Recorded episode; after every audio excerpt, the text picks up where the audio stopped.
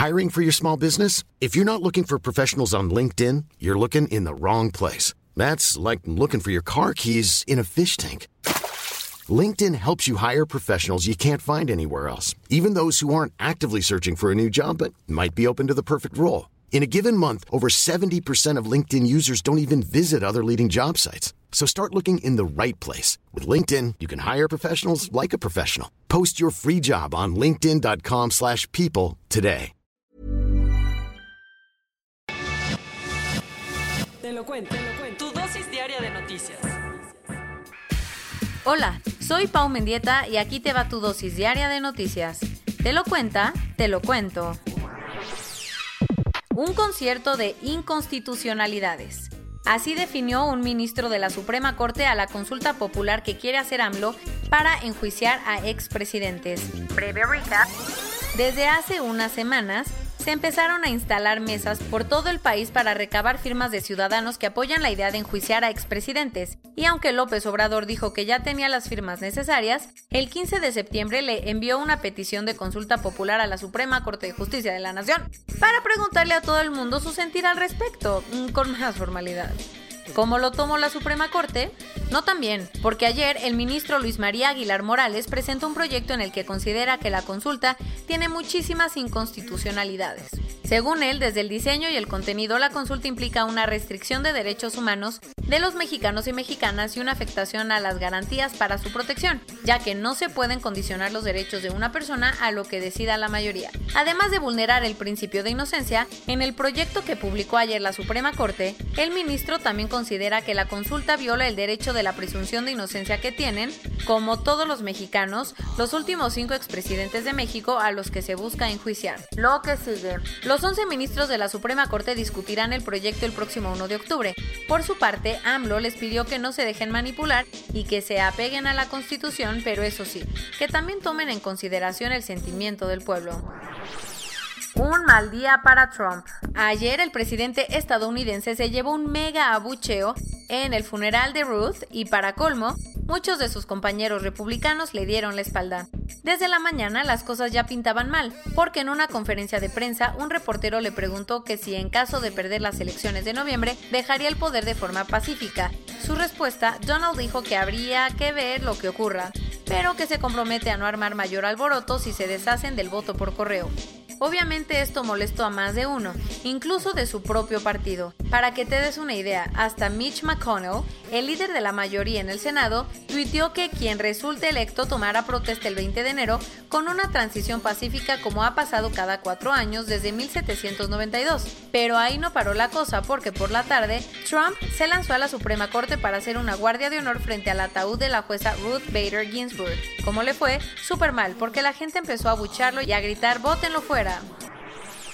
Ayer Claudia Sheinbaum inauguró el primer Metrobús 100% eléctrico de la Ciudad de México que empezará a funcionar a partir de hoy sobre la línea 3 que corre de Tenayuca a Etiopía. Más detalles, según el director del Metrobús Roberto Capuano, las unidades tienen baterías prácticamente en todo el piso lo que les permite funcionar sin diésel y consumen 30% menos electricidad que los autobuses. Se espera que en los próximos meses lleguen otras nueve unidades, todas vendidas por una empresa china a un costo de 700 mil dólares. El 26 de septiembre se cumplen seis años de la desaparición de los 43 estudiantes de Ayotzinapa y ayer el país presentó una investigación que menciona que la PGR durante el gobierno de Peña Nieto ocultó varios restos óseos encontrados en una barranca cerca de Cocula. Como estuvo todo, meses después de la desaparición, un grupo de autodefensas de Guerrero encontró ahí cerca de un kilo de pequeños fragmentos de huesos humanos que fueron recolectados por peritos de la PGR. Sin embargo, la Procuraduría de Murillo Karam nunca ordenó un análisis genético ni siguió investigando la barranca. La isla de Niue, una pequeña nación en el Pacífico Sur, planea tomar una importante decisión para estar más sincronizada con Nueva Zelanda, el país con el que tiene una conexión enorme. Su idea, viajar en el tiempo. No te espantes, te explicamos. El tema es que la línea internacional del tiempo, esa que divide hoy con ayer, pasa justo al oeste de Niue, así que la isla tiene 23 horas de diferencia con Nueva Zelanda.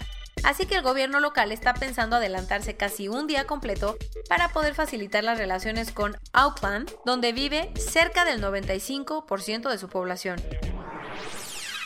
Los escándalos en el vestidor del Barcelona están a la orden del día y ahora el delantero uruguayo Luis Suárez está en medio de la polémica. ¿Por qué? Según fiscales italianos, el todavía jugador del Barça hizo trampa para pasar un examen de italiano necesario para obtener la nacionalidad de ese país para que la Juventus lo fichara sin exceder la cuota de jugadores no europeos. Ahora las autoridades están investigando a cinco empleados de la Universidad de Perugia, donde Suárez hizo la prueba, por haber negociado con el uruguayo los temas y preguntas que vendrían en el examen. El Tribunal Especial para Kosovo, una corte internacional creada en La Haya para juzgar crímenes durante la Guerra de Independencia de Kosovo, entre 1998 y 1999, finalmente detuvo ayer a su primer sospechoso, de quien se trata de Salih Mustafa, un excomandante del Ejército de Liberación de Kosovo que es acusado de crímenes de guerra. El tribunal confirmó que Mustafa fue detenido con base en una orden de traslado y una acusación formal de un juez de control, por lo que será enviado al centro de detención en La Haya.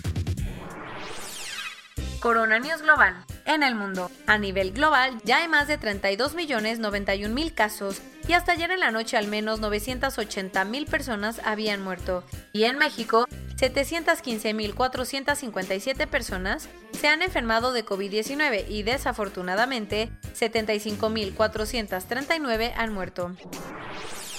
Según la Organización Panamericana de la Salud, México es el país de la región con la tasa de letalidad más alta, por las pocas pruebas que se hacen, la demografía y la infraestructura de salud.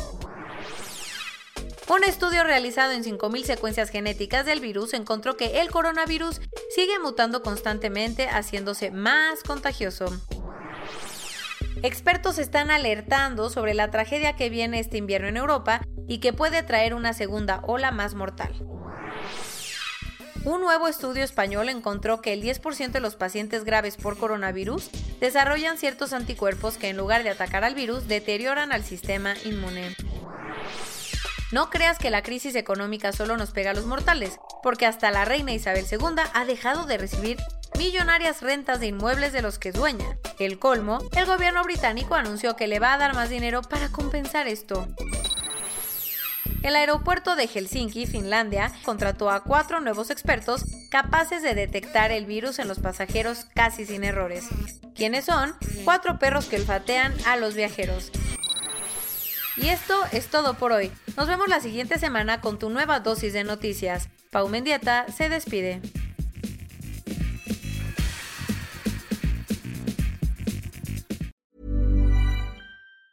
Even on a budget, quality is non-negotiable. That's why Quince is the place to score high-end essentials at 50 to 80% less than similar brands. Get your hands on buttery soft cashmere sweaters from just 60 bucks, Italian leather jackets, and so much more. And the best part about Quince, they exclusively partner with factories committed to safe, ethical, and responsible manufacturing. Elevate your style without the elevated price tag with Quince. Go to quince.com slash upgrade for free shipping and 365-day returns.